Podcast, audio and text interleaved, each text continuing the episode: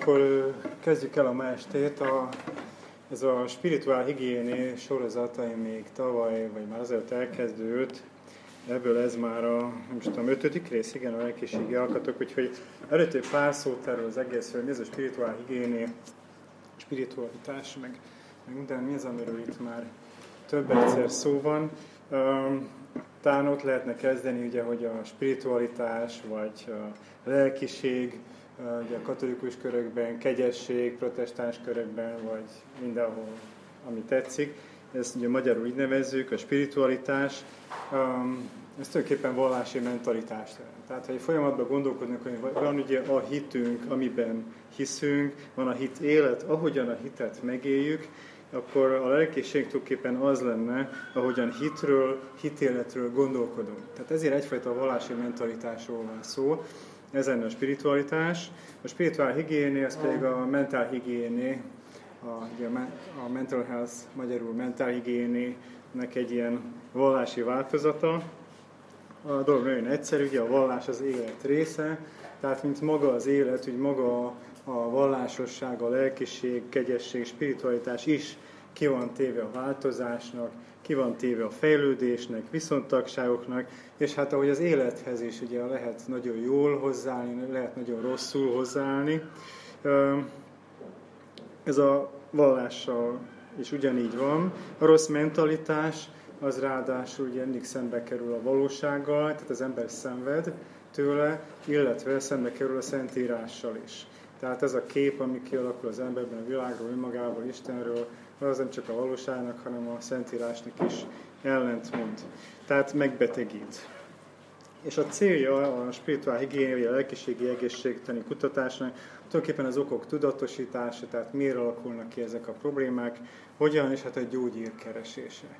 Jó, erről már voltak előadások, a torz istenképek, tehát az otthonról hozott, meg a családból, gyülekezetből hozott torzulásai az istenképnek, ennek a különböző típusa, végmentünk a spektrumon, a, egészen a gyülekezeten belüli tekintély, problém, tekintélykezelési problémák, törvényeskedés, kiskorúsítás, leuralás, és, és millió változat ennek az egésznek, meg a ilyen úgynevezett szektákból kikerülők, kirugottak, elmenekülőknek a lelkigondozása, tanácsadása. Tehát mindaz, ami itt, itt lelkigondozó, főleg lelkigondozóknak, pszichológusoknak, lelkészeknek, ami itt téma előkerülhet, arról itt már volt szó.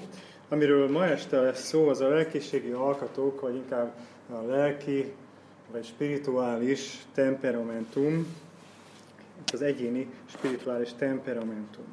Na most egyáltalán mi az a temperamentum? Ugye ez a, itt vérmérsékletnek szokták fordítani, idegalkatnak, ugye kicsit talán régiesen. Ez egy általános érzelmi természet, általános érzelmi beállítottsága az embernek, ami nem csak a többi emberrel, a világgal, hanem az Istennel való kapcsolatban is egy alapbeállítottság. Amit erről még tudni kell, ugye, hogy öröklött, tehát életre szóló, ez nem jelenti azt, hogy nem változik, persze, hogy változik, tehát finomodik, valamilyen irányba változik, már az is segíti a változást, hogyha az ember önmagára ráébred, ő maga, hogy milyen, és ennek megfelelően tudatosan éli meg a saját vallásosságát, akkor is változik, ha a környezete ezt segíti, akkor is ebben éppen gátolja és nehezíti, hogy a maga módján élje meg az Istennel a kapcsolatot. Tehát ez egy öröklött, életre szóló valami, és a személyiség számára alapvető. Tehát egyszerűen ilyenek vagyunk. Így érzékeljük a környezetünket, így gondolkodunk, így dolgozunk fel, így kapcsolódunk. Ez a részünk, ha úgy tetszik. Na most az, hogy a temperamentum meghatározó valakinek a számára, az ugye az lehet előnyös, lehet hátrányos. Tehát van olyan temperamentum, amelyik mondjuk kedveli a saját temperamentumát, tehát általában egy szangvinikus egész jól el van magával. Egy nagyon mély melankolikus, vagy egy kolerikus, aki így sok indulata van, meg ilyenek, ők, nekik azért sok bajuk van önmagukkal, vagy legalábbis a környezetüknek van bajuk velük, hogy az állandóan depizik, a másik állandóan pukkad, pukkadozik. Tehát a temperamentum meghatározó, vagy előnyös, vagy terhes, ami nekem az olyan Halezbének a könyve, a, ugye a személyiségtípusok, ugye a harmat adta ki még régen, nagyon tetszett az, hogy megadja ezeknek a típusoknak az önfegyelmét. Tehát az, hogy ezek fegyelmezhető alapbeállítottságok, mindegyiknek megvan a gyengéje, az erőssége, de lehet fegyelmezni. Hát én is, amikor rájöttem, hogy én ilyen szangvinikus vagyok, és, és hú, egyik, belekapok ebbe, belekapok abba, érdekel ez, érdekel az, akkor azt mondja, keresek magamnak valami feladatot, ami, ami a kitartó munkát igényel. Na hát akkor kezdtem a görögöt tanulni. Tehát az kitartó munkát igényelt, és, és éveken át kitartó munkát. Szóval az, hogy fegyelmezhető a temperamentum, ez egy tök jó dolog. Na most az, a sokféle tipológia létezik, erről mi lesz szó, és hát még ez, hogy az egyénben ugye azért több alapvonás is meghatározó lehet, tehát nagyon kevés a tiszta kolerikus, a tiszta flegmatikus. Tehát az ember általában rájön idő után, hogy ő mi a fő ő benne, és mi az, ami a mellék ugye hatás, amik alapvetően szangvinikus és melankolikus keverék vagyok az égvilágon, semmi flegmatik, flegmatikus nincs benne, vagy legalábbis nem tudok róla. Ezek az ember rájön, vagy valami más verzió. Most a klasszikus tipológiák, ugye Hippokratész nyomán, ugye a görög orvostudomány, testnedvek nyomán, ugye a vér, meg a, meg a fekete epe, a sárga epe, és a egyedik a, a, a nyák vagy nyál alapján beszél ugye a kolerikus, flegmatikus, szangvinikus, melankolikus alkatról. Erről most hagyd ne beszéljek, jó, mert ott van az aranyos, kedves kis könyv, a Halaszbének a könyve a harmad kérdő gondozásával olvasmányos, élvezetes, érdemes végigolvasni. A másik, egy ilyen klasszikus tipológia, Jung alapján, a Gyökösi Endre bácsinak a könyveiben jön elő, meg a, a Pablo Martínez Villának a, az Imádság és Lelki Alkat című könyvében, ő keresztény pszichiáter, vagy hát az MBT, a Myers-Briggs féle, az a Type Indicator, az a személyiségtípus teszt, lélektani típusok.net, baromi jó, tehát ott aztán még Jungi alapon, de 4x4, tehát 16 alkatról van szó, nagyon klassz az egész. A lényeg, hogy általános viselkedést figyel, hogy introvertált vagy extrovertált valaki, és hogy mi az uralkodó lelki tevékenysége, értelem vagy érzelem, illetve érzékelés vagy intuíció. Jó, tehát mondom, ezek ilyen klasszikus tipológiák, ezekről lehet magyarul is olvasni, amiről még nem arról lenne ma szó, és még mielőtt a Gary Thomas meg másoknak a, a könyveire alapján így beszélni kerül a témáról, nézzük meg, hogy mi a vallási jelentőség ennek az egésznek, tehát a, a temperamentumunknak, hogy nem csinálunk ilyen tipológiákat, készítünk ilyeneket, finomítjuk ezeket, és hasznosnak találjuk őket. Tehát van egy személyes dimenzió, ezek tulajdonképpen az Istennel való kapcsolat egyéni útjai. Ahogyan az egyén a számára legtermészetesebb módon ezt megéli és kifejezi. Tehát az Istennel való kapcsolat számára a legtermészetesebb módon történő megélése és kifejezése. Ennyi. Ez itt erről szól, jó? Nem arra, hogy hogy működik a memóriánk, hogyan érzékelünk és dolgozunk fel, még ilyenek, hanem itt az Istennel való kapcsolat megélési és kifejezési módjáról van szó, és ami a legtermészetesebb. Ami az eszembe jut, hogyha Istennel kapcsolódni akarok megint, vagy általában, hogy előveszek könyvet, vagy kimegyek a zöldbe, valakinek megfogom a kezét és megápolom, vagy előveszem a gitárt, stb. stb. Oké, okay? erről majd lesz szó ezekről a típusokról. És hát a feladat ugye egyéni szinten az, hogy felfedezzük saját magunkról, és tudatosítsuk. Van, akinek ez teljesen triviális, hogyha olyan, olyan gyülekezetben nő fel, ahol ez vagy szocializálódik, ahol ennek tudatában vannak, és hagyják, és rákérdeznek, és figyelmeztetik, hogy és te, ez, ami nem tudom, létezik-e? Ilyen keresztény közösség egyes lelkiségi mozgalmakban talán, vagy ahol vannak lelki atyák, meg lelki vezetés, hogy ott jó lelki vezetők ennek az egésznek valamennyire azért tudatában vannak, vagy nagyon profi módon tudatában vannak. De azért át, átlag keresztény gyülekezetben nem ez a tipikus. Az ember inkább arra jön rá, hogy ő miért más, hogy miért lóg ki, és miért nem szeret ide járni, vagy miért zavar ez a fajta dicsőítés, vagy liturgia, vagy zene, vagy prédikáció, vagy ima, vagy akármi forma. Mert hogy ő neki ez egyszerűen nem stimmel vagy nem jön be. Jó, de a lényeg az, hogy ezt föl kell fedeznünk saját magunkkal kapcsolatban és tudatosítani. A közösségi dimenzió jó ennek az egésznek, ugye ha már vallási jelentőségről van szó, hogy hát ugye milyen a vallási környezet, a többség, hogy gondolkodik az adott közösségben a legtöbb hívő, vagy a vezetőség hogy gondolkodik, és ezért mit vár el az emberektől, ezek a minták, amik ott vannak, hogy ugye a jó keresztény az így zenél, így imádkozik, mindenféle egyéb formák, így olvassa a Bibliát, stb. stb. Tehát ezek a pozitív vagy negatív elvárások, ezek is hatást gyakorolnak az egyénnek a hitéletére, tehát itt olyan szinten, hogy szárnyat adnak neki, vagy éppen, hogy rendszeresen elakasztják, illetve az egyházi szerepvállalására, tehát hogy ebben a közösségben ő maga milyen szerepet tud egyáltalán vállalni. Eljut-e idáig, vagy pedig éppen, hogy sinem van. Mert az ő személyiségének ez úgy, ahogy van, ez pont jó. Jó, tehát közösségi dimenzió az ennyi lenne, hogy föl kéne ismerni, tolerálni kéne, és gondozni kéne ezeket a temperamentumokat. Hogy ezek léteznek, és hogy nem baj, sőt, hogy nem véletlenül vagyunk ilyennek vagy olyannak teremtve, és hogy ez gondozni való. Tehát, hogy mindegyiknek megvan a kísértése, erőssége, amit tőle lehet tanulni, és amit neki kell másoktól megtanulni, akár tetszik, akár nem tetszik. De ezt majd akkor, ha lát, majd látjuk az egyes típusokat. Na, a modern kutatásról ö, beszélnék. Az egyik a, az alapkönyv, ez a Gary Thomasnak a Sacred Pathways, ez a szent utak, útvonalak.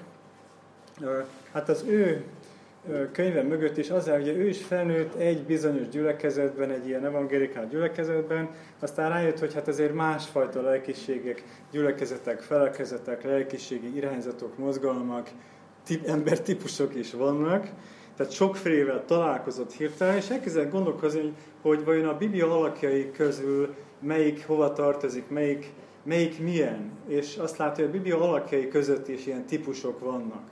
Majd látjuk, hogy mik a típusok. És aztán elkezdek gondolkodni, hogy az egyház történelemben eh, milyen típusú, lelkialkatú emberek gyakoroltak hatást sok emberre. És akkor itt a különböző, akár katolikus lelkészség irányzatoktól a protestáns felekezetekig láthatjuk majd a teljes spektrumot. A következő alkalommal erről lesz szó, tanítványság történet, tehát a, az egyes századokban mi volt, milyen volt a jó tanítvány. Az, hogy ma mi van, ez egy dolog, de hogy a elmúlt 2000 évben úgy ilyen 100-200 évenként ugorva, így példákat látunk majd arra, hogy, hogy az igazi tanítvány az milyen, és hogy viselkedik, és itt mi a tanítványság lényege, ilyen spektrumon tekintjük át. Tehát a bibliai alakok, az egyház történeti személyiségek, hogy igenis ezzel szembesülnie kellett, hogy, hogy ez van, sokfélék vagyunk, de ezek a személyes igények vagy milyen tudatosak, tehát nem, nem tudjuk, hogy valójában nekünk ez a jó, vagy pedig tudatosan el vannak utasítva, el vannak nyomva. Tehát, hogy valahogy összekeveredik a hit, a dogma és a lelkiség. A hit és a, hitél, a hit megélési módja, mintha össze lenne keverve, hogy már pedig a hitet az csak így lehet megélni, máshogy nem. Ugyanazt a hitet hangsúlyozni. Tehát ezzel így szembesült a kutatásai során, és hát rá így, hogy a könyvében így mondja ki egymás után ezeket a felismeréseit, amik máshol már megvoltak, ő csak ezeket talán először szedte össze a könyvében még 96-ban. Az egyik, hogy nincsen mindenkinek működő vallásosság.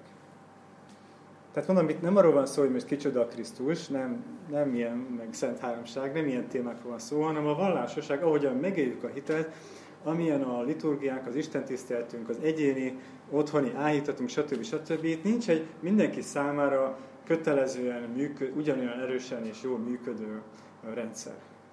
Amit, ez, amit mindenkinek el kell mondani. és ezt kell otthon gyakorolni. Ez egy ilyen nincs. Másik az, hogy jó lelki vezetők az egyház történelme során mindig is tudatában voltak ennek, tehát hogy akiket lelki gondoztak, akik hozzájuk kerültek, azok, és itt ez mondjuk protestánsoknál is ugye nyilván sok példa van, de mondjuk a szerzetes rendekben, meg az ilyen féllaikus, félszerzetes ilyen um, mondjam, um, közösségekben, férfi közösségekben, ezért a jó lelkivezetők mindig is a tudatában voltak hogy kinek mire van szüksége, és mi nem. Tehát így, így megfogalmaz, így fogalmazta meg, hogy ami az egyiknek táplálék, az a másiknak diéta.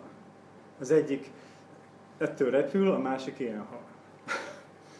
Ugye? Ami pedig az egyház történetet illeti, hogy túl gyakori az egymástól való elkülönülés. Tehát amikor rá is érzünk arra, hogy a másik mennyire más, az baj. Azt nem kéne. Tehát miért nem vagy te olyan, mint én? Ez az alapkérdés Ádám és Éva óta, ez az utolsó bűn, amit felismerünk, hogy alapvetően ez a kezdődik a, a ember-ember általi kizsákmányolás, hogy miért, vagy te, miért nem vagy te olyan, mint én, hogy mersz te más lenni, miért gondolod, hogy ezt úgy is lehet, stb. stb. Tehát ez az intolerancia az, ami miatt újabb meg újabb közösségek jöttek létre, felekezetek, irányzatok, akik egyszerűen képtelenek együtt lenni. Mert ugye mindig egyszerűbb együtt lenni a hasonlóan gondolkodókkal, és a, ugyanazt a dolgot hasonlóan megélőkkel. Tehát ez azt mondja, ez egy szomorú tapasztalat az egyház történetben, így van.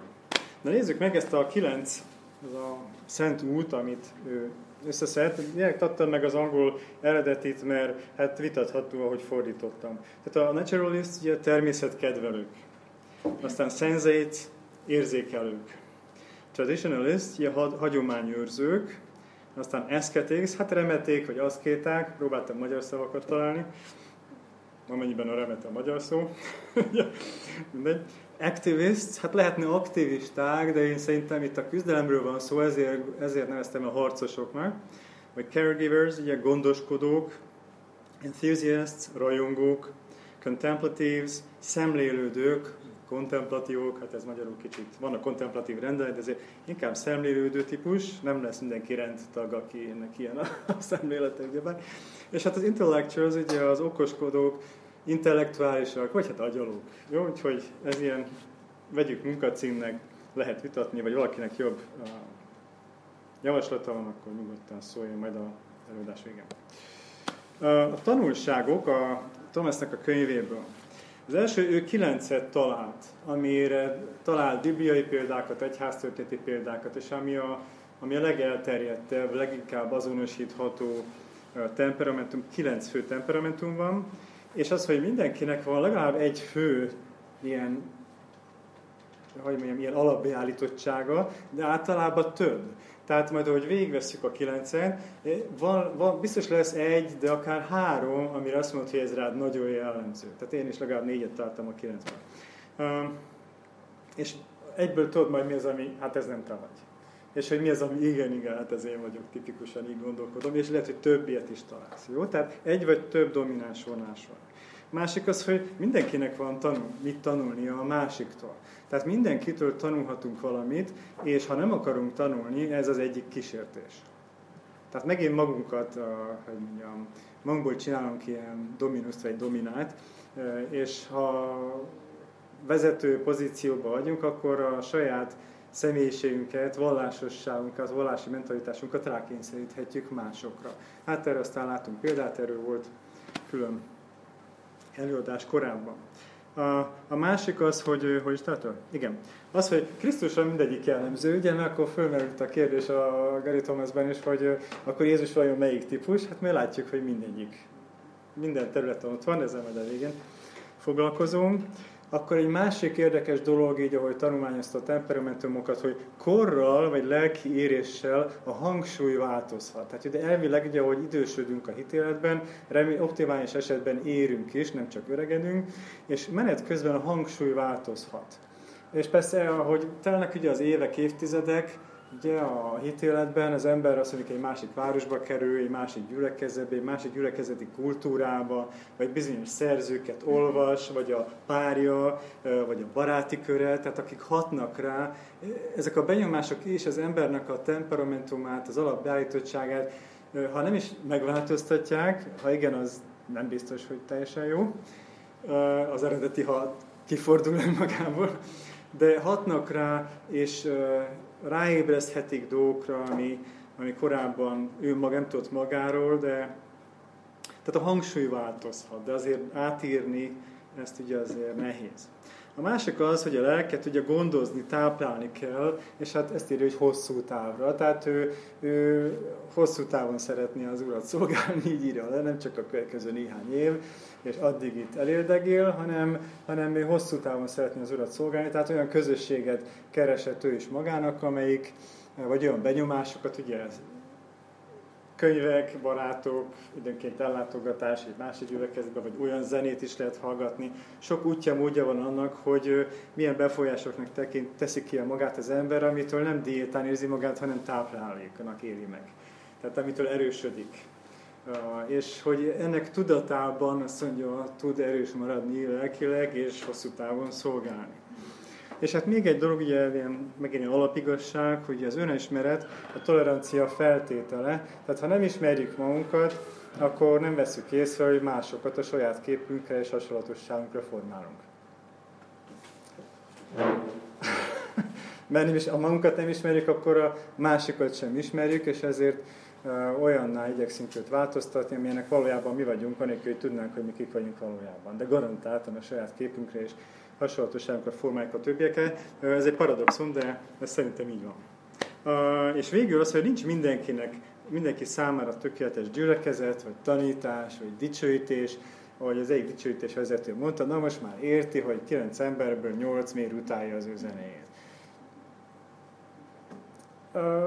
Igen, ez van. Tehát nincs olyan gyülekezet, ami mindenkinek jó, vagy ahol minden van, bár uh, bár nálunk a gyülekezetben, ahol először erről tanítottam, ott mondta, hogy de ő az USA-ban látott egy ilyen gyülekezetet, ahol be volt füvesítve egy, egy rész, ugye, tehát oda lehetett ülni a természetkedvelőknek, voltak virágok, lehetett locsolgatni, ott volt a könyvsarok, ott volt a boxzsák a negyedik sarokban, tehát mindenkire gondoltak tudatosan a, a Gary Thomas könyve alapján, úgy, épített, úgy építkeztek, hogy ugye nyilván ezt kellett végiggondolni, meg anyagiak, de hogy megcsinálták, tehát mindenki jól érezhesse magát. De azért mondjuk maradjunk így a magyar viszonylatokban, tehát nem valószínű, hogy valami a gyülekezet, ahol mind a kilenc típus maradéktalanul jól érezné magát.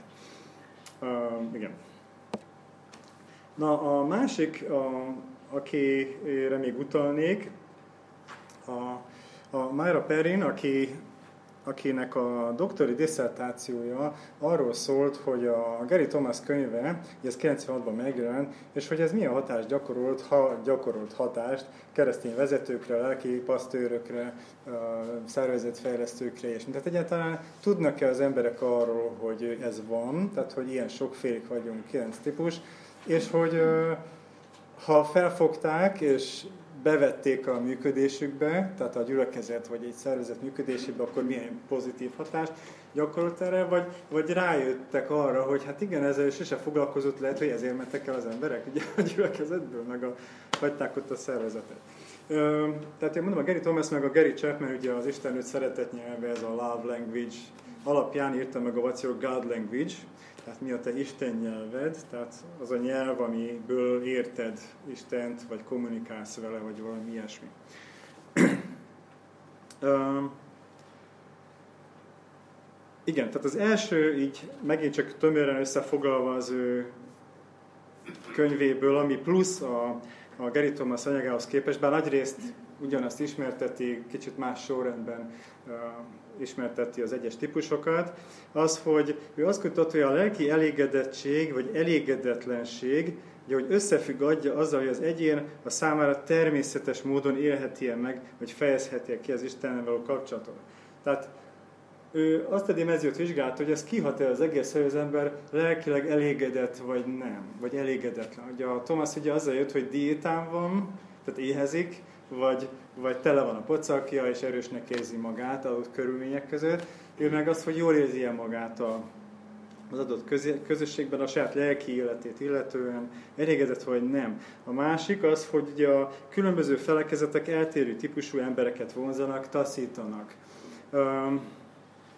Ugye, hogyha a hívők többféle lelkiséget megismernek, akkor nő az Istennel való kapcsolat igénye, és elégedettebbek is az Istennel való kapcsolattal. Tehát ez az elégedettség, hogy ez volt az ő így fő szempontja, eh, ahogy eh, próbáltam összeszedni az ő könyvének a sajátságát a Gary Thomashez képest, képest és hát azért a Gary Thomas is ugye ebből ugye azért utalgat ugye egyháztölteti személyiségekre, meg bibliai alakokra, meg bizonyos amerikai keresztény zenei irányzatokra, vagy szerzőkre, hogy ki milyen lelki alkatú, nem véletlenül ilyen a zenéje X-nek vagy Y-nak. Jó, tehát nem véletlenül, hogy ki milyen zenét hallgat, és az egyes felekezetek milyen típusú embereket vonzanak, vagy taszítanak. És hogyha tudunk erről, többet ismerünk, nem csak azt, amiben beleszülettünk, hanem már máshol is jártunk, tehát a világegyetemmel együtt mi is tágulunk, vagy az egyház tudatunk tágul, még milyen sokszínű tud lenni az egyház, az jót tesz ennek az egésznek, tehát a tudatosság magának a Istennel való kapcsolatnak is jót tesz. A harmadik az, hogy egy csomó pásztor a kutatás révén megértette, hogy közösségük egyes tagjai miért nem növekednek, miért mennek el. Ugye? És hogyan lehetne minél többféle hívőt megtartani. Tehát mondom, ő egyfajta hatásvizsgálatot csinált, hogy ez a, a Gary Thomas féle 9 szent út, hogy ha ennek tudatában vannak lelkeszek, hogy lettek volna, akkor mi történhetne, vagy mi történt volna, vagy mi nem. Tehát ez egy nagyon érdekes, mondom, az ő diszertációja ebből a szempontból. És hát ugye vannak további tanulságok, ugye, hogy e, ezek a, ezek a szent utak, ezek mind Istenből ugye tükröznek valamit, tehát e, mire vagyunk hangolva, tehát a természetből érzékeljük Istent, vagy tanítások csodálatos összefüggései ragadnak meg minket, és így érzékeljük őt. Tehát ez mind őbelül tükröznek valamit, ezek a szent utak, őbel mutatnak ben, meg valamit, és hát mindegyikünk másikra érzékeny. Ezek egyedi utak Istentől mi hozzánk, és tőlünk Istenhez. Ő így tud velünk, és mi így tudunk ő vele kapcsolódni.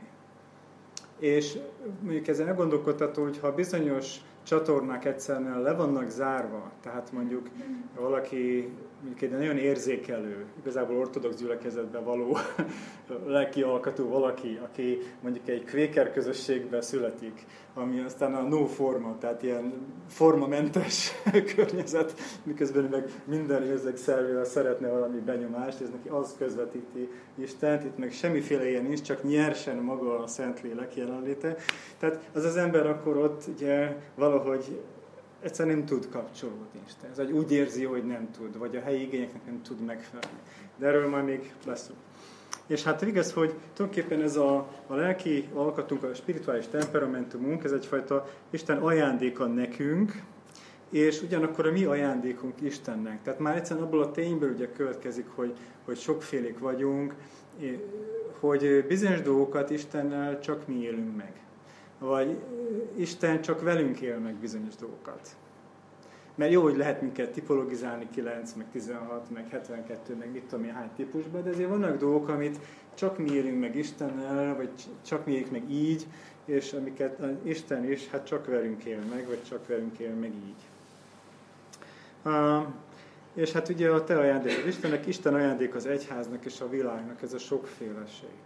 Tehát ha szabad egy ilyen párhuzamot vonni, tehát ahogy a bioszférában ugye az élet sokszínűsége, sokfélesége, az alkalmazkodás, az életben maradási képességnek a feltétele, tehát ennélkül nem élnénk túl, nem tudnánk alkalmazkodni a természethez, de ez a sokféleség, ez kvázi szükséges a közösséghez, a közösség számára, a popul- élő populációk számára, ugyanis az egyház, mint emberi közösség számára is szükséges, és olyan ajándékként tudnának tekinteni arra, hogy ilyen sokfélék vagyunk.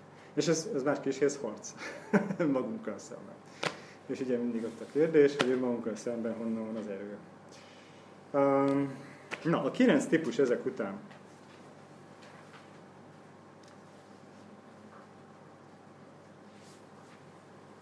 Kilenc szent tud. Ez a Thomasnak a sorrendjében az egyik a természet kedvelő, az első számja a naturalist, loving God out of doors, tehát ajtón kívül. Tehát nem itt, az a jó, hogy itt azért bekandikálnak a fák, meg a bokrok, tehát ha te ez a természet kedvelő típus vagy, akkor te örülsz, hogy a látómeződben van valami zöld, és nem csak, a, nem csak én, meg a vetítővászon, meg a falak, meg a bútorok, meg a többi ember, hanem valami zöld is belóg a látószögedbe. Tehát Istenhez a legjobban a természetben kapcsolódik. A másik az, hogy a természet bizonyít, szinte bizonyíték számára Isten létezésére, a természet sajátságai Istenről tanítanak, igéket juttatnak az eszébe, ugye főleg Zsoltárok, és ihletik, tehát a vallásos gondolatra, illetve vallási művészetre ihleti ezeket az embereket maga a természet. Hát ugye Zsoltárok, a Jézusnak a természetből vett példázatai, tehát ahogyan illusztrálja a saját tanítását, ez is ide tartozik, hogy ugye um, azt hiszi Szent Ferenc nyomán ugye a Ferenceseknek a természet közeli lelkisége. Uh, tehát itt lehetne példákat mondani. A lényeg az, amit tőlük tanulhatunk, tehát a, a természet kedvelőktől, a természetre úgy nézni, mint ami csoda, tehát az nem kell pogánynak lenni, hogy egy szép zöld digetben az ember valami szakrálisat éljen át, valami szentet, valami, valami uh, ami túlmutat önmagán. Netán arra, aki kitalálta és megalkotta. Ugye? Tehát a természet, mint csoda, majd ahogy látjátok a többi típust, a másoknak az eszébe se jut. De, de tőlük e, mindig ez van, hogy, hogy őtől lehet valamit tanulni, és mindenki más őtől tanulhatna valamit.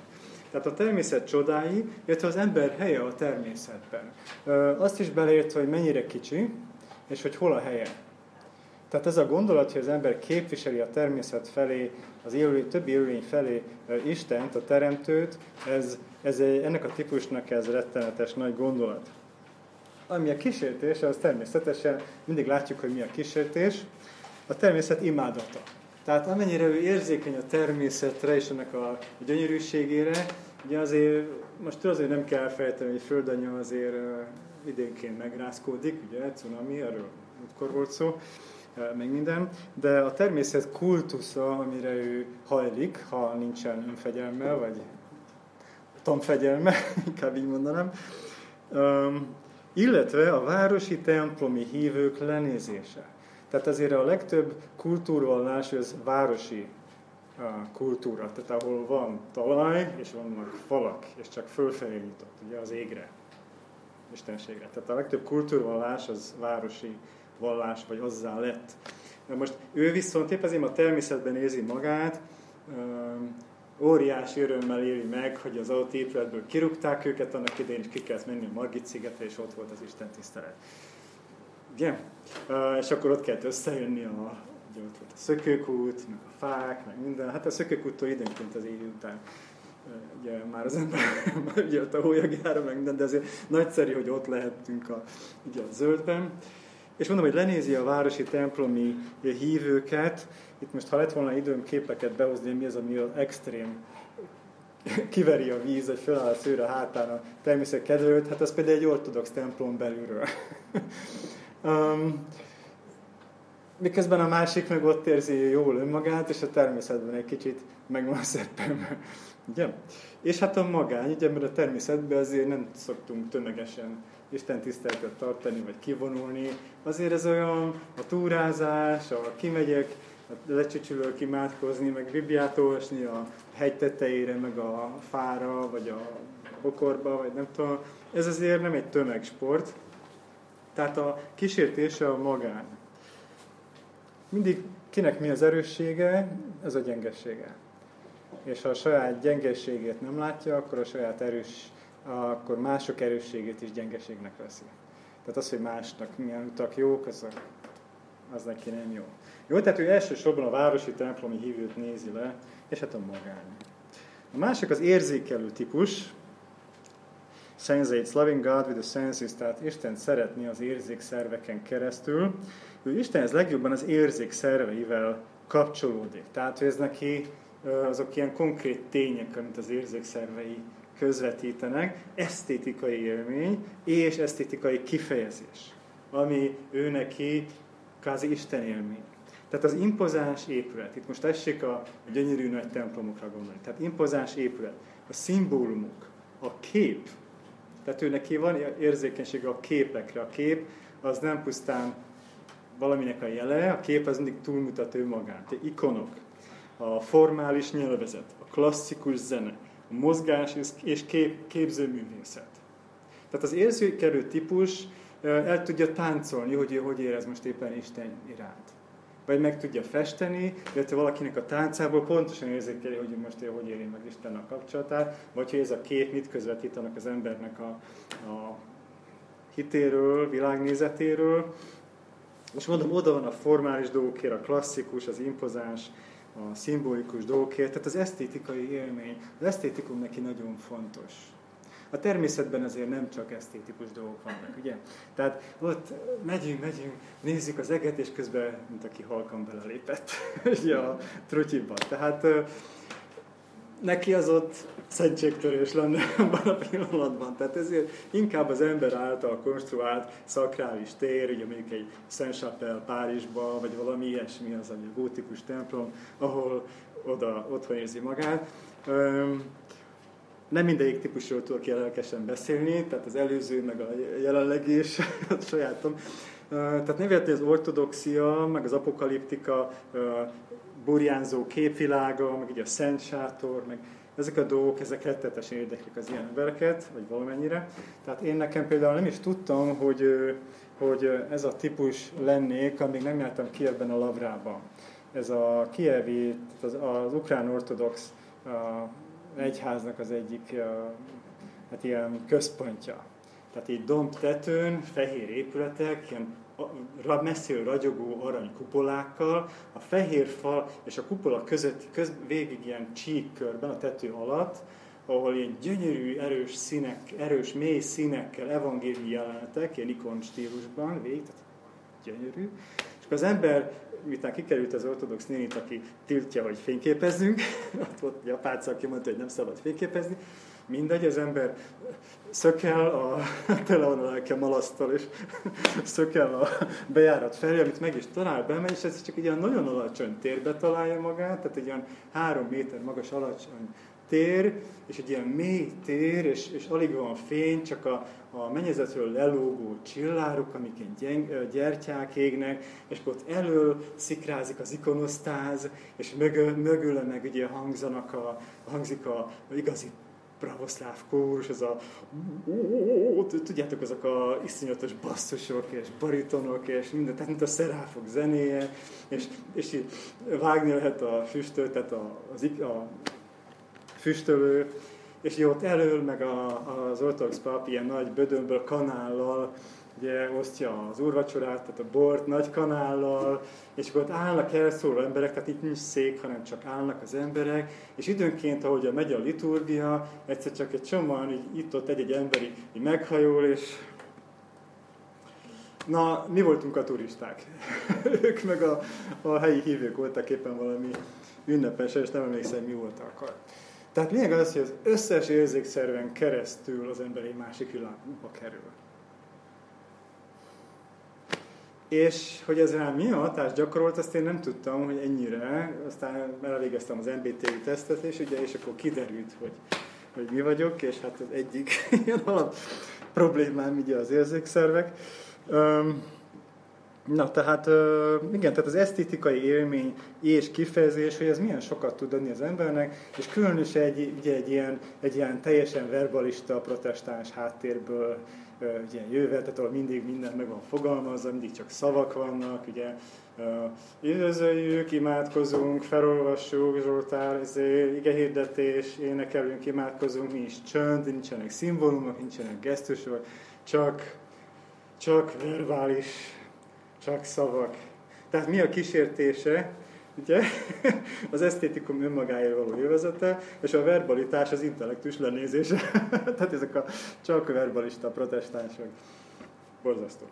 Visszatérve még, amit azért lehet tanulni ugye az érzékelő típustól, ugye hogy az, hogy van öt érzékszervünk.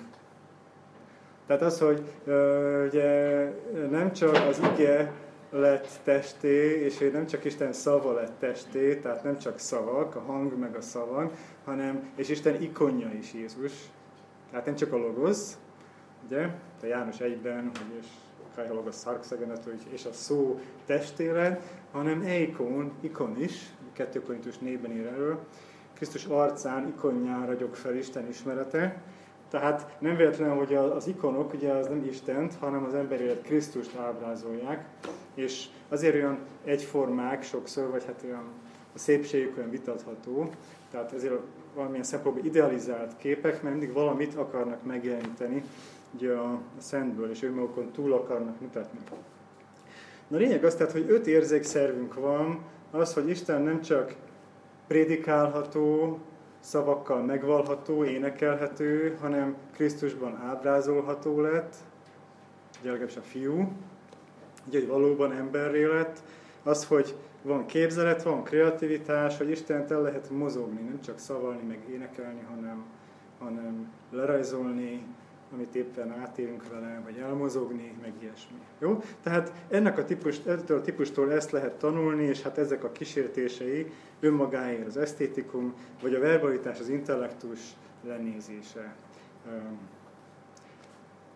Mások miért olyanok, mint ő, ugye? Megint itt vagyunk, mindig itt leszünk, mindig ide jutadunk ki. Harmadik, a hagyományőrző típus, hát ez is még mindig a, a itt még saját területen evezgélek, evickélek. A traditionalist loving God through ritual and symbol. Ugye, tehát, hogy uh, Istent uh, ritusokon és szimbólumokon keresztül szeretni. Tehát a legjobban a hagyományos formákon keresztül tud Istenhez kapcsolódni ez a típus. A hit történelmi és strukturális dimenziója érdekli. Az idő, hogy ez milyen régi, hogy azóta ezt valljuk. A hitnek a kőkemény történelmi alapjai, ami az elmúlt 2000 évben, amin mi állunk, ugye? és a struktúra, tehát a ritus, a szentség, az emlék, ünnep, ugye visszaemlékezünk, a szabályok, és ezek fegyelmezett életet élnek ezek az emberek, és van közösségi érzékük. Valahogy lehetne mondani, hogy részben a múltban él. Vagy a múlt, a jelent, a jelen ben a múlt segít neki eligazodni, talán így is lehetne formálni. Jobban, mint más típus, aki inkább a jövőre néz, és a jelen az azért van, hogy alakítsa, hogy abból valami jövő legyen, mert látjuk a harcosnál, az aktivistának. Na, Ószövetségi törvény, Mózes, Józsué, összes liturgikus egyházat ide lehet sorolni, ahol ezek a, ez a típusú ember jól, ér, jól érzi magát. Tehát nem annyira talán a, a szertartások, de az, hogy mióta ez a szertartás, tehát hogy a katolikus liturgiában ugye, meg máshol is történelmi b -b egyházakban ugye az Úr legyen veletek, és a lelkeddel emeljük föl szívünket az Úrhoz, hogy ez valami második századig bizonyíthatóan vissza lehet vezetni, ez egy ilyen régi római latin liturgia, wow, hát ez, ez önmagában mindent igazol pecséttel hajrá, és annak, aki ilyen típusú. Másik meg ül és néz, és nem tudja, miről van szó. Ugye? Mi az, amit lehet ettől a típustól tanulni?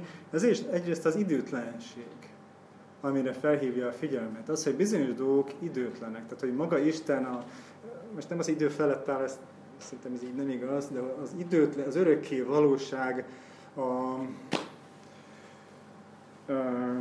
ugye a Héberben ez a olám, ugye ez a szó, amit világnak szoktunk leírni, vagy örökké valóságnak, hogy térben és időben a végtelen. Ez mindegyütt jelenti. A tér meg az időbeli végtelenséget is jelenti ez a szó. Tehát a, az időtlenre hívja fel a figyelmet, a, a rendre, a struktúrára. A, ugye van, aki meg a, a szabad liturgia, és a, az az élvezet, hogy sose tudjuk, mi történik aznap. Ugye mondjuk egy nem programozott kvéker Isten tiszteleten, meg sok karizmatikus közösségben. Itt meg éppen, hogy van, van a rend, és a rendben tapasztalja meg, az ismétlődésben éli át újra meg újra, vagy megint így talál vissza Istenhez, hogy a, az Isten tiszteleti rendben, a szabályokban, a fegyelmezett életvitelben, a reggelienkénti imádságban uh, találja meg az utat Istenhez, vagy vissza, vagy egyáltalán. Illetve a közösség hitéleti szerepe, tehát az egy talán a legközösségibb típus, még majd a gondoskodó lesz ilyen. Ami kísértése, hogy a hagyomány és a szabály az önmagáért való tud lenni, azzá tud válni. Tehát a, a szabály, hát ez azért van, hogy azért tartsuk magunkat, nem? Kész. A, a hagyomány miféle újítani? Mit kell itt újítani?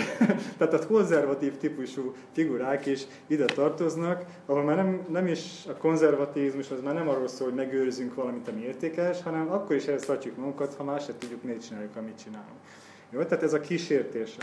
A másik a GPS hitélet, épp azért, mert hajlamos a, vagy képes a fegyelmezett hit életvitelre, uh, ahogy mások inkább szétszórtak, ezért inkább a GPS hitél, GPS-e tud válni a hitélete. És a ennek megfelelően az informalitás, a struktúra nélküliség, a rendetlenség, a spontaneitás az, amitől lenéz, vagy legalábbis nem tud vele mit kezdeni. Jó, tehát tessék egy ortodox liturgiát mondjuk egy Golgotával összehasonlítani. Tehát, vagy mondom, ami Magyarországon nincs, de a, a nem programozott, unprogrammed Quaker worship, tehát a Quaker, Isten tiszt, ez aztán véken a, majd jön a lélek, és történik, amit ő akar, kész. tehát, és ami már vissza a kvékereknél, majd ezt jövő órán lesz, jövő órán lesz szó, szóval majd egy hónap múlva, ha jöttök, akkor el lesz szó. Ott náluk, ami a protestáns mainline, ugye főáramladóról visszasorolódás jelezett, hogy ott már programmed service, tehát ott már programozott Isten tisztelt van, tehát lehet tudni, mikor kezdődik és mikor van vége. Hát ez hallatlan. Ugye? Tehát mondom, az, ez, a, ez a fajta informalitás, amivel ő már nem tud mit kezdeni. A negyedik a remete típus, ascetics, loving God and solitude and simplicity. Tehát magányban és egyszerűségben szeretni Isten. A legjobban egyedül tud kapcsolódni Istenhez. Ehhez megint valami, amihez a magam introvertált módján tudok kapcsolódni, rettetesen fárasztanak az emberek. Ez a jó lelki gondozó, ugye itt kezdődik, mondjuk inkább úgy, hogy az energiámat nem, nem emberek közt nyerem, inkább veszítem. Tehát a legjobban a magányban tud töltődni és Istenhez kapcsolódni. A hit személyes, belső és közvetlen dimenziója az, ami számára fontos. Tehát a remete az nem veszi körül magát feltétlenül szent tárgyakkal, meg, meg ilyesmivel. Ő neki egy közvetlen, belső és személyes dimenzió az, ahol ő visszatáll Istenhez, és nem a közös liturgia, ez a közös, nem is tudom, szent mozdulatsorok, stb., amik révén egy közösség újra átéli, ugye egy, egy liturgiában a, a, tudom, a Krisztus áldozatát, vagy ilyesmi. Ő inkább egyedül csendben és a, számára a csend az imádat. Tehát nem, tudjátok, vannak testvérek, akiknek olyan zajos talentumuk van, dobolnak, meg, meg gitároznak, meg egyéb ilyen borzalmak. Most karikíroztam. Tehát ő inkább csendben szeretne imádni, hagyják őt békén, egyedül. Ez is nagyon fegyelmezett, tehát mint a tradicionális, de önmag, önmegtagadó életvitelre is képes. Tehát ő, az ő számára ez a belső személyes dimenzió, közvetlen dimenzió, ez valami, ami éppen abban tud felszabadulni, hogy nem csak, hogy nincsenek ott mások, hanem még a saját testének az elvárásait is hajlandó figyelmen kívül hagyni. Tehát itt az aszkézis jön, tehát a szerzetesség. Tehát vannak eleve ilyen típusú emberek, uh, uram, protestánsok között. Ugye? Na most náluk ez hogy jön be szegényeknél? Úgyhogy ki kell térnie, és elmegy katolikusnak, vagy ortodoxnak, vagy, vagy valahol végre remete lehessen, vagy ritkán jár gyülekezetbe, és ott is a leghátsó sarokba leér, ugye? Na, keresztelő Szent János, ugye, az új a szerzetesség, ez mind ide tartozik. Amire tanít ez a típus, az, hogy létezik belső szobák. Tehát már látjuk a rajongó típus, aki a színpadon, gitáron, mikrofonnal deng, ugye ott érzi magát jól, és ott van Isten. Hát ez a típus azt mondja, hogy oké, okay, jó, tolerálom, de azért Jézus arról is beszélt, hogy menj be a te belső szobába. Tehát, hogy létezik belső dimenzió, létezik belső szoba, hogy van olyan, hogy légy csendbe és várj az Úrra, ami ugye szerintem másképp, máshol szól, de mindegy. Kvékerek, szerzetesek erre használják ezt a szöveget. És hát van olyan, hogy önfegyelem. Tehát a szétszórtság helyett, hogy van egyfajta önfegyelem, amire szüksége van a, a hitéletben, ugye neki mondom olyan szinten, hogy akár a saját testi szükségletének is képes nemet mondani. Hogy ez a belső dimenziót működjön. Ami a kísértés, nyilvánvaló, ugye a remete, köldöknéző remetesség, ugye a magány, és az, hogy számára az aszkézis, a szenvedés és önmagáért valóvá tud válni. Tehát a jó keresztény, ez a kedvenc példám, hidegen eszi a töltött káposztát. Tehát ez az önmegtagadás, számomra ez lenne az önmegtagadás csúcsa, vagy valami brutál dolog, amire nem hiszem, hogy valaki képes lenni. De tehát önmagáért valóvá válik a szenvedés. Ugye megint mi, mi látjuk mindig, mindig az a kísértés, amikor önmagáért valóvá válik az, ami neki erőssége lenne. És hát nyilván a másik kísértés lenézi azt, akinek a hitélet az arról is szól, hogy mások is vannak, tehát a közösségi dimenzió, gyülekezet, közösség, Isten családja, meg gyerek, a többi gyerek, apucival jött jól el van, de az, hogy a többi gyerek is, azok hagyják közék, vagy tartsanak távolságot. Tehát ez nem jó. Ennek a közösség és aktív dimenziónak a lenézése az, ami a remetének a kísértése. Akármennyire is irigylésre méltó, jó dolgok van ott egyedül. Bár azért ugye alapszerzetesi tapasztalat, hogy mindenki a kísértéseket viszi magával a saját magányába is. Az ötödik típus, ez a harcos, ez egy egész más típus, ugye. Activists loving God through confrontation. Tehát Istent a konfrontációban, a küzdelemben, az összeütközésben szeretni. Tehát Istenhez legjobban a küzdelemben kapcsolódik. Aktivista, vagy hát harcos, vagy küzdő típus. Számára nagyon fontos, hogy a sikeres harc Isten ügyéért. Ő a társadalomban, a gyülekezetben, az egyéni életben akárhol hogy az evangélium, mindaz, amit az evangélium hozott, adott, újat adott nekünk, hogy ez itt szeretné látni működni. Hogy az emberi életeket változtat meg, egy gyülekezetet változtat meg, az egész társadalmat megváltoztatja. Hajlalúja, ámi.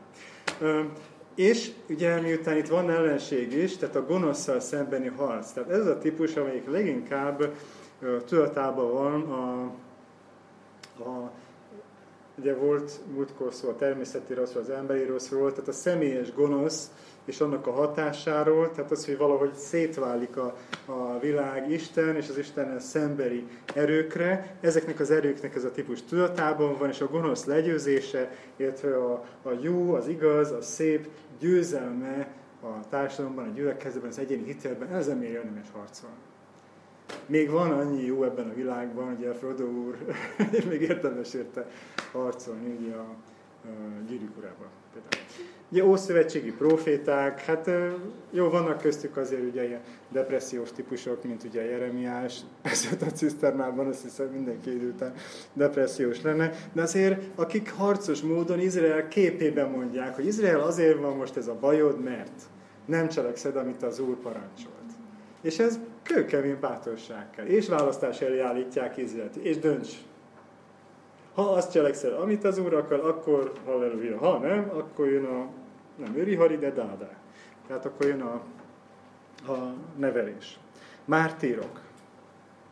Majd jórán erről lesz szó, az egyház bizonyos korszakaiban, tehát az általában ilyen brutál üldözések időszakában, a világ bizonyos helyén ugye most is ezt éri az egyház, de mondjuk a második, harmadik századi Itáliában, amikor a harc önmagáért, vagy a háború, vagy bocsánat, a mártírság önmagáért valóvá válik, nem is igazán jó keresztény ez, aki nem, hal mártír, nem hal mártír halált. Tehát ezzel idáig el lehet jutni. Tehát ő erre hajlik, és ugye úgy néztek a, a ugye vitték be őket az amfiteátrumba, és erre úgy néztek, mint a porond, ahol a bajnok, mi vagyunk a bajnokok, a világ és az angyalok néznek minket, és a tét az, hogy a fizikai szenvedéssel próbálják legyűrni a mi hitünket. És az, hogy meddig, bírjuk a fizikai szenvedést, anélkül, hogy feladnánk a hitünket. Na, ez a típus erre tökéletesen alkalmas a mártíromságra, és ezek fantasztikus bizonyságtételek születtek. Tehát amikor a katonák is megtérnek, akiknek nekik kéne ugye kínozni őket, ők is beállnak a sorba, a bíró meg ott áll, nincs, aki kivégezze a kivégezni valókat, akkor ezek, ez a típusú ember ott valamit nagyon eltélt. Isten ott valamit nagyon meg mutatni ezen a típuson keresztül. Visszatérő ugye, a proféták, mártírok, Wesley, ugye, az anglikán egyházban, vagy Francis Schaeffer, tehát akik nagyon akarták látni azt, hogy amit Istentől ajándékba kaptunk, ez a sok jó és szép, ez megvalósul a világban és a keresztény közösségben. Amire tanít ez a típus, hogy háború van. Ha még valaki nem vette volna észre, háború van.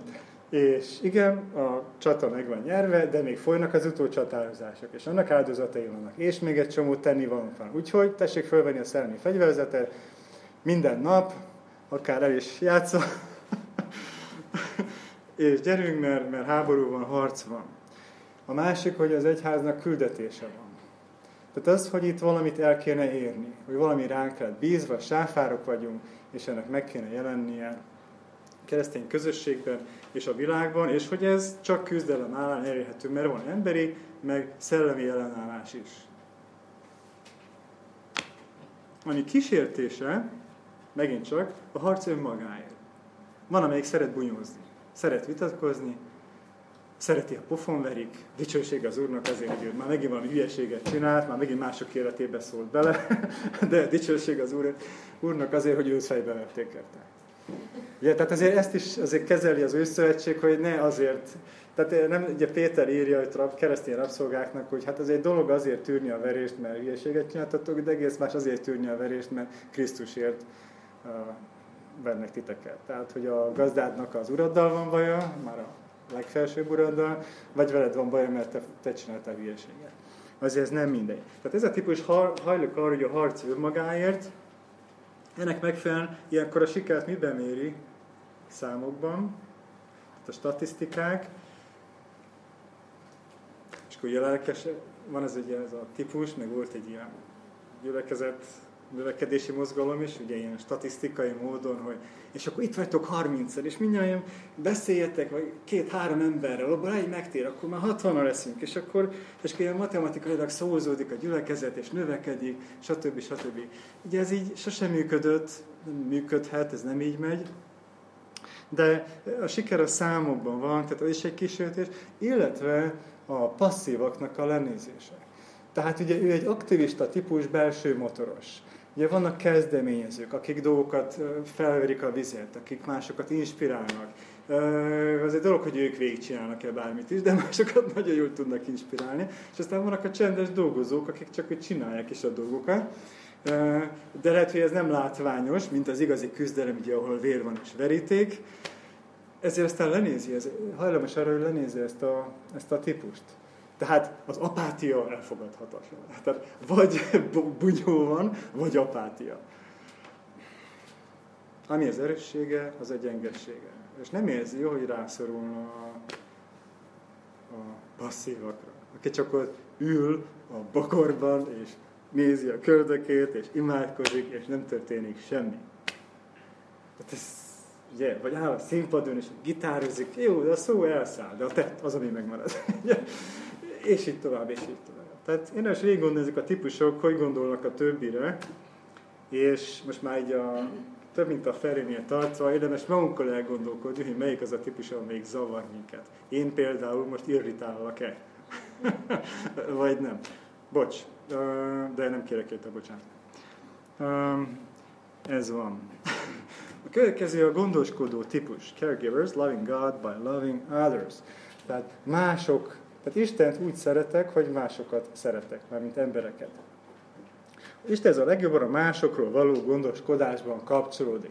Depis, na ő az, akit el lehet küldeni, ha valaki mással foglalkozzon. Valakit szeressen, tehát az összes segítő szakma,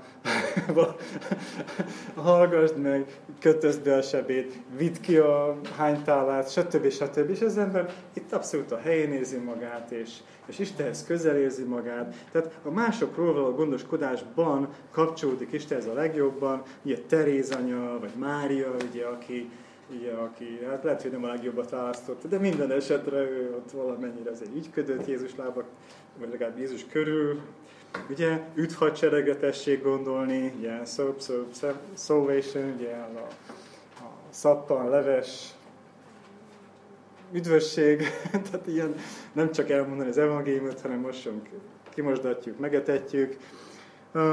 A szeretet aktív, gyakorlati megnyilvánulása. Ez az, amiben a leginkább közelézi magát Istenhez, meglátni és megszeretni Istent a szükségben levő emberben. Tehát ahogy Teréz anya a Máté 25-ben, ugye a kecskék jó példázata, ugye ott, ott ugyan arról van azért szó, hogy amikor, most bocs, egy kis egzegézésére, hogy Jézus ugye visszajön, és akkor ott maga elé hivatja a népeket, és akkor megítéli őket az alapján, hogy az ő testvéreivel hogyan bántak. Akár mit is értünk az ő testvérei alatt, a különböző eszkatológiai irányzatok alapján teljesen mindegy, de hogy, hogy azt hangzik el, hogy kórház, vagy nem kórházban voltam, börtönben voltam, meglátogattatok. Ugye, mert nem volt a börtönben kaja, tehát a hozzátartozók vittek benni valót meg ilyenek. Ugye, vagy éheztem, enni adtatok, szomjaztam, szomja, inni adtatok, és ezért ugye várja őket a jutalom. Ahogy Terézanya olvasta ezt a verset, ő egyszerűen azt látta meg ott Kalkatában a nyomor közepén, ugye ott az indiai nyomor közepén, hogy a szenvedő, haldokló, beteg ember ott az utcán, ő belőle Jézus nézett vissza rá. Tehát ő neki az, hogy ő a szenvedőben, a szenvedő lényében egyúttal Krisztust szereti, mert azt a szenvedő embert segíti, akkor ő ezzel szereti Krisztust.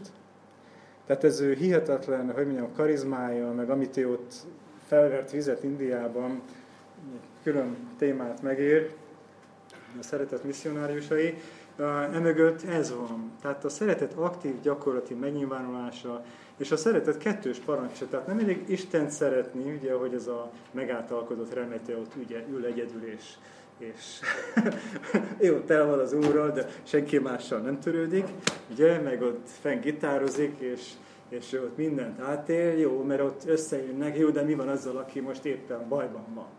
És mi meg itt vagyunk Isten tiszteleten, és csináljuk a saját programunkat, de mi van azzal, aki meg éppen most van bajban. Tehát nagyon nehéz kijönni a kórházból, meg a betegágytól elmenni és egy liturgián részt venni, vagy ilyesmi.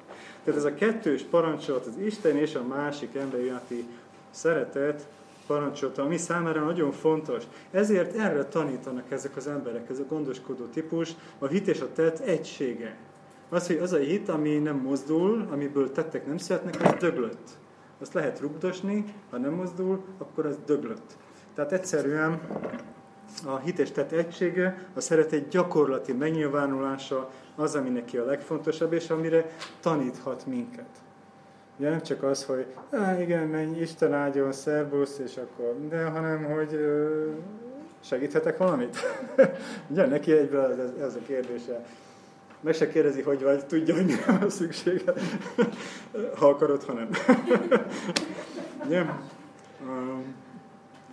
András, valami baj van? Nem, nincs. Mert olyan, szomorú az arcom. Nem, most vagyok a legjobban hetek óta az úr. Mindegy, na, zárja zárva. Ami kísértés neki, ugye megjön, amikor valami önálló, önmaga, mondják, amikor um, valamilyen önjáró dologá válik, amikor a jó tett neki eszköz. Tehát amikor rájön arra, hogy ez az eszköz ahhoz, hogy ő Istennel kapcsolatba kerül, és ezért csinálja a dolgot, de önmag, olyan önmagáért való dologgá válik az egész, eszköz neki a hitéletben, tehát gyakorlatilag a, vagy használja a másik embert, akármilyen csúnya hangzik ez, arra, hogy önmagát megvalósítsa, vagy pedig éppen az, hogy nem mer önmagával válni, mert elveszik másokban. Egyfajtában másokról akar gondoskodni, és mások igényeiben, kívánságaiban, stb. van elveszve, és ő maga meg sehol. Tehát kilu, te egy lufiból kimegy a levegő, és ott marad egy, egy lufi levegő nélkül. Tehát ezek komoly kísértése, ugye a segítő szakmában kiégésnek nevezi ezt az egészet. És hát persze ő is kiket néz le, ugye, akik nem gyakorlatiasak és aktívak, tehát a passzívak, ugye a remete, meg a rajongó típus, meg az önzők, akik nem másokkal törődnek, hanem önmagukkal.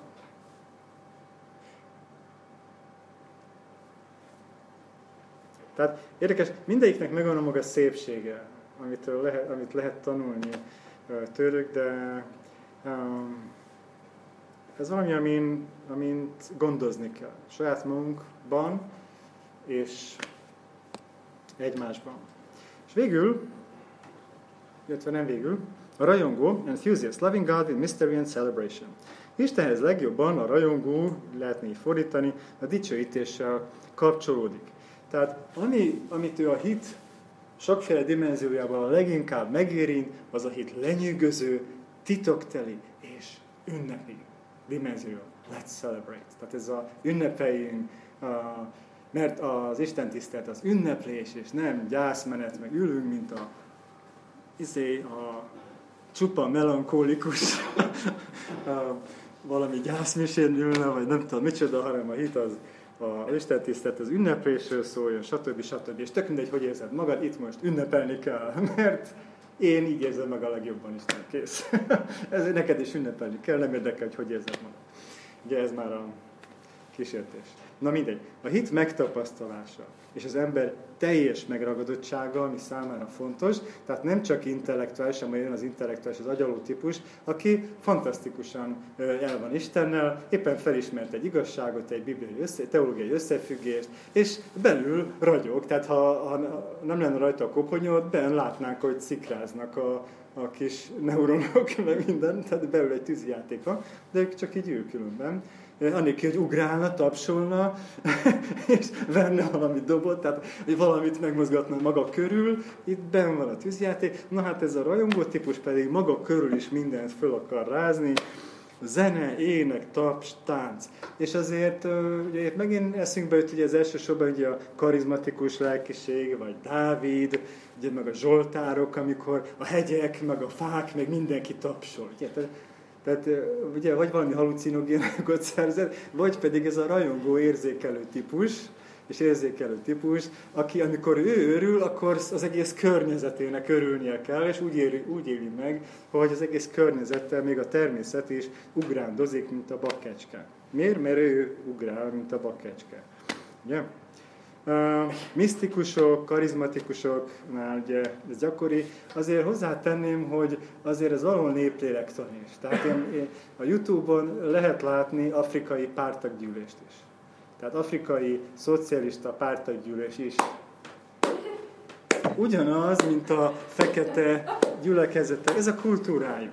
Ez nem a skandináv típusú Tehát ez nem egy norvég evangélikus típus, hanem ez az ugandai egyéb mondjam, a, azt a Pécsi metodista gyülekezetben volt egy gánai át egy hallgató, és ő mondta, hogy András, aranyos pofák ezek a kedves testvérek itt Pécset, és így, nagyon szeretem őket, hogy ülnek és ragyognak.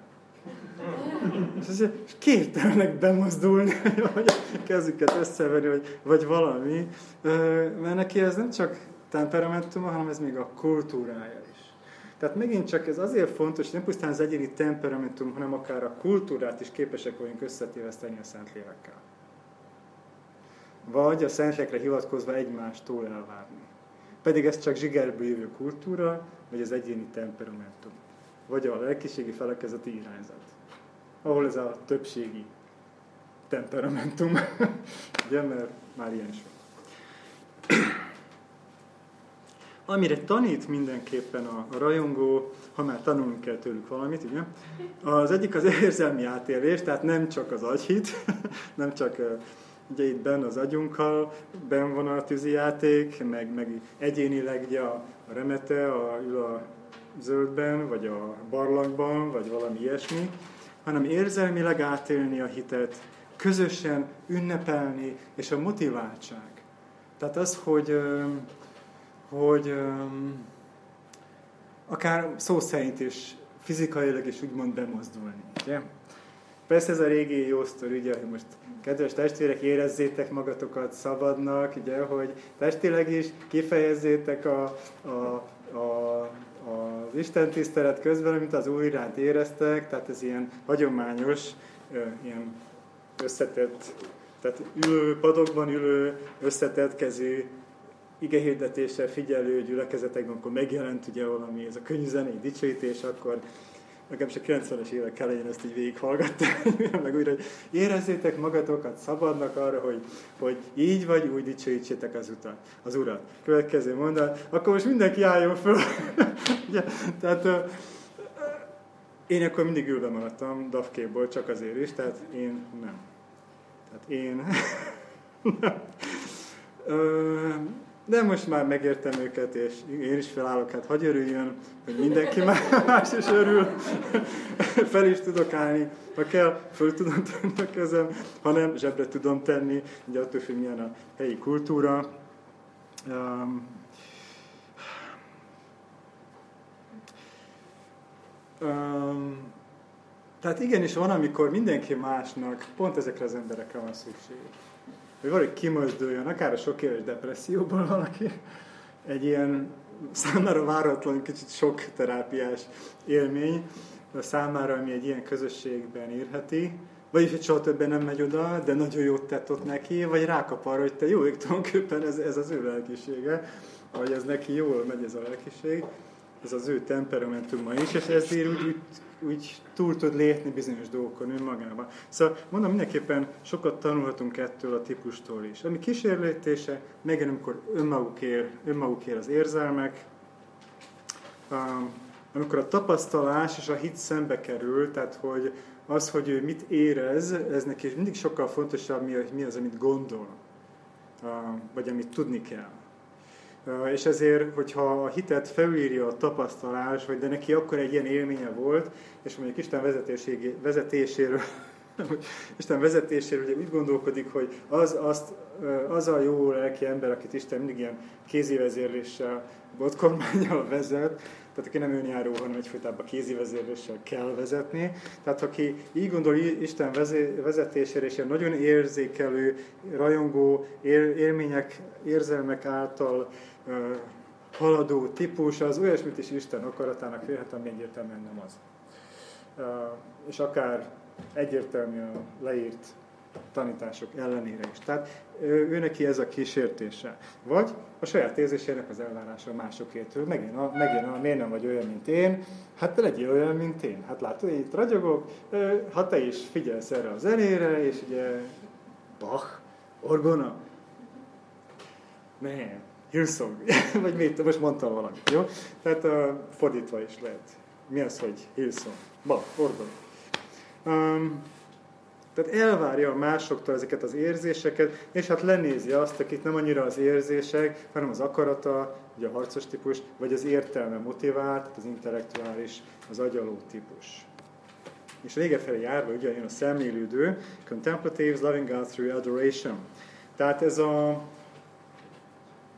a kontempláció, a szemlélődés, az Isten átérése, az Istenhez legjobban a szeretet átélésében, a szeretet átélésében kapcsolódik, bocsánat, uh, és a, az Istennel való sokféle viszonyból őt főleg az ragadja meg, nem az úr-szolga viszony, az ritkán, hanem az Isten atya szeretete a gyermekei iránt, vagy a romantikus szerelem.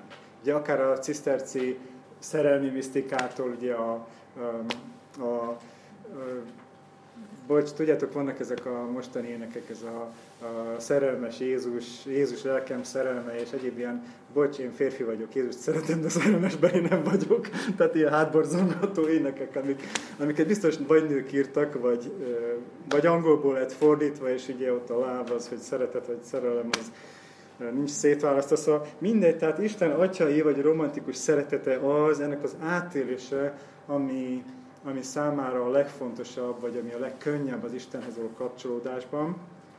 Számára ez a legtisztább, a rajongó imádat.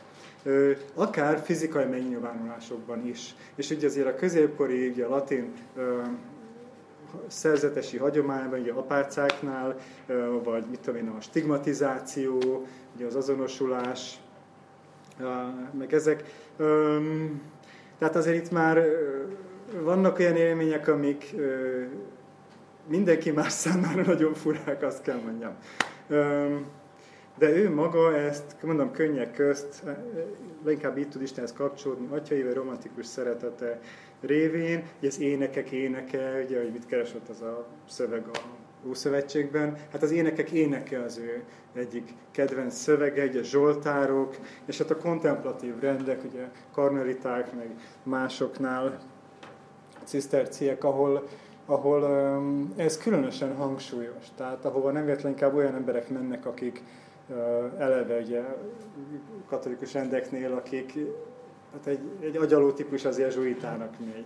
Egy szemlélődő típus az karmelitának, inkább egy cisztercinek, vagy valami ilyesmi. Ők azért ritkák is. Tehát nem véletlenül kicsik ezek a rendek manapság. Ferencesben rengeteg van, meg jezsuitában is, de ciszterciek, karmeliták, azok mindig is kis rendek voltak, legalábbis ma már, bocsánat, ma már mindenképpen azok. Amire tanítanak mindenképpen egy ilyen egyszerű dolog, hogy az Isten szeretet, de és aki a szeretetben marad, az Istenben marad, és az Isten is ő benne, hogy Isten szeretet, és hogy erre hív, és hogy erre tanít. ennek a nagyon mély bensőséges átérése, ami, ami ezzel a típusú hívővel találkozva um, egészen um, melbevágó tud lenni. Nem tudom, aki ismeri az Adrian Plessnek a klasszikusát, ugye a igen, kegyes kétbalkezes, hogy jön oda hozzájuk valami szerzetes, és, és Istenről beszél, és, és így elcsodálkozik az, hogy ennek a szerzetesnek az Isten képe, hogy Isten olyan kedves. Ennek tűnik a, a kedves. ahhoz képest, ami ez ő szokott nyilván. Tehát erre Isten szeretet, erre hív és erre tanít, ami kísértés, ugye megint csak az, az élmény önmagáért, a másik az, hogy mintha ez lenne az egyetlen Isten-ember viszony. Tehát Istennek nem pusztán a gyermekei vagyunk, az Isten, az, hogy a fiú révén Isten a gyermekévé fogad minket, és olyan apa-fiú kapcsolatba kerülhetünk Istennel, amit Jézus is megért, ebbe vonja be a hívőt. Ez nem azt jelenti, hogy ez az egyetlen létező, vagy az egyetlen és minden élethelyzetre alkalmas viszony. Tehát amikor az ember nagyon kemény dolgokon megy át, akkor, és ott van benne a kérdés, ugye a múltkor erről volt szó, ugye a cunami teológiája um, témában, akkor az a kérdés, hogy hát ahol van Isten, vagy miért engedi meg? Egy, egy apa ezt nem engedi meg a gyerekével, hogy ezt történjen. Egy jó apa, és ő jó, akkor ő már jobb apa, mint maga Isten. Mert hogy az Istennel való kapcsolatot nem csak, csak így ezen a csatornán éri meg elsősorban, és az, hogy teremtő teremtmény, vagy úrszolga, ez úgy, ez úgy a háttérben van, vagy ezzel nem tud mit kezdeni, vagy nehezen tud mit kezdeni. Tehát aztán ugye a passzív hitélet, és hát ugye mindenki másnak a lenézése. Tehát ahogy a, ahogy a gondoskodó nem csak Istent akarja szeretni, hanem a másik embert is, és tevőlegesen egyből, ez neki zsigerből jön, ennek a típusnak ez nem jön zsigerből. Tehát a remeteivel ők jóban lennek, lennének, mindjárt mindjárt lesz szó, hogy kik szeretik egymást, kik nem. És hát nyilvánvalóan megint mások lenézése, akik nem olyanok, mint mi. Az agyaló típus végül, típus, intellectuals loving God with the mind. Hát nem kin, nem itt ben, hanem itt. Ugye Isten az legjobban az igazság tanulmányozásában és hirdetésében kapcsolódik. Hát ez is teljesen idegen tőlem, ugye az, ez, a, ez a típus, az agyalás a hit igazságok dimenziója, ami a vallásból hihetetlenül megfogja. Tehát én is úgy, úgy emlékszem, hogy Hugomnak egészen más típus, hogy így nézte, hogy én, amikor ugye hívő lettem, és az első években ilyen konkordancia szerűen olvastam a Bibliát, és gyűjtöttem ki az összefüggéseket ilyen, ilyen papírcsíkokra, hogy mi, melyik témáról hol szólnak igék, és, és úgy állt össze a rendszer, és, és teljesen ki voltam ettől, meg, meg minden. Tehát ez, ezt tudom belülről, hogy ez egy ilyen élmény. Ez van olyan, mint másnak kimenni a, a színpadra és gitározni, vagy kimenni az erdőbe, és egy fantasztikus hegy, vagy erdő, vagy tó látványától extázisba esni. Na hát ő meg a, a hit elvi alapjai, összefüggései, ennek a csodálata újra meg újra. És erről még beszélni is jó. ennek a típusnak. Ezt látjuk így az apostoli levelekben, Pálapostolt szokták, mindenkinek eszébe jött egyből Pálapostol, vagy főleg a zsidókhoz írt levél szerzője. Tehát ott még a, a, a levélnek a, ez egy teológiai traktátus, ez nem levél. Ennek a szerkezete is olyan esztétikai élmény, a visszatérő gondolatok, annak idején meg ezt is egy ilyen hosszú szöveg is át tudták látni, hogy ahogy nekünk a versben tudjátok, hogy ilyen A, B, B, A, négy soron belül, na ezt ilyen hosszú szövegen belül is ilyen gondolatrímeket, meg ilyen szerkezeteket élvezni tudta. Az már nekem is sok. Aztán ugye Calvin tartozik ide, C.S. Lewis, ugye, és más nagy keresztény gondolkodók, még lehetne sorolni. Amire mindenképpen tanít, ugye nem csak a szeritet cselekedni kell, át kell érezni, hanem érteni és védeni is kell. A kitartás annak, aki még rájött. Tehát a hitet érteni és védeni is kell. Tehát ö, talán nem véletlenül foglalkozom apologetikával az hitvédelemmel, ugye? De ami fontos, ami érték, azt védeni kell. Ez, ez ilyen bennem ilyen zsigerből jövő valami. Talán ezért ez a... És hogy, ér, és hogy számomra a hitvédelem, hogy megfogalmaztam, hogy, hogy tudjuk, hogy mit hiszünk és miért, és mit nem hiszünk és miért nem. Tehát ez egy tipikus agyaló, egy intellectual uh, hozzáállás. Nagyon aranyos volt a Héris Kati, aki először ugye, megdesztálódva a mesét a, a Myra Perin könyve alapján erről a típusról, és mondta, hogy ezek milyen fontos emberek az egyházban. Nem is idézem tovább. Um, ami a kísértése, az, hogy az igaztan önmagáért. Tehát nagyon fontos neki az igaztan, amit hirdetni, védeni, tudni, stb. De ez, hogy ez önmagáért fontos, és aztán ez akár az egyház történetben volt ilyen korszak, amikor ez a protestáns ortodoxia korra, amikor ugye az üdvözül, aki vallja az, hogy hitáltal kegyelemben van üdvösség. Tehát aki vallja ezt a formulát, az üdvözül. Hát ugye fészkes fenét. Tehát ez nem ilyen egyszerű. Ez nem csak ennyi, de egyáltalán, hogy ez előfordult, ilyen lelkiség, ehhez kellett az az intellektuális vonal, ami nagyon megerősödött. Tehát az igazán önmagáért racionalista és passzív, passzív észhit, nem véletlenül erre a protestáns ortodox időszakra jött, aztán a, ugye majd erről legközelebb lesz szó, a, a pietizmus, a Cincendó grófék és mások, akik meg az jöttek, hogy a hit nagyszerű, csak át is kéne élni. Ugye, tehát a belső megélés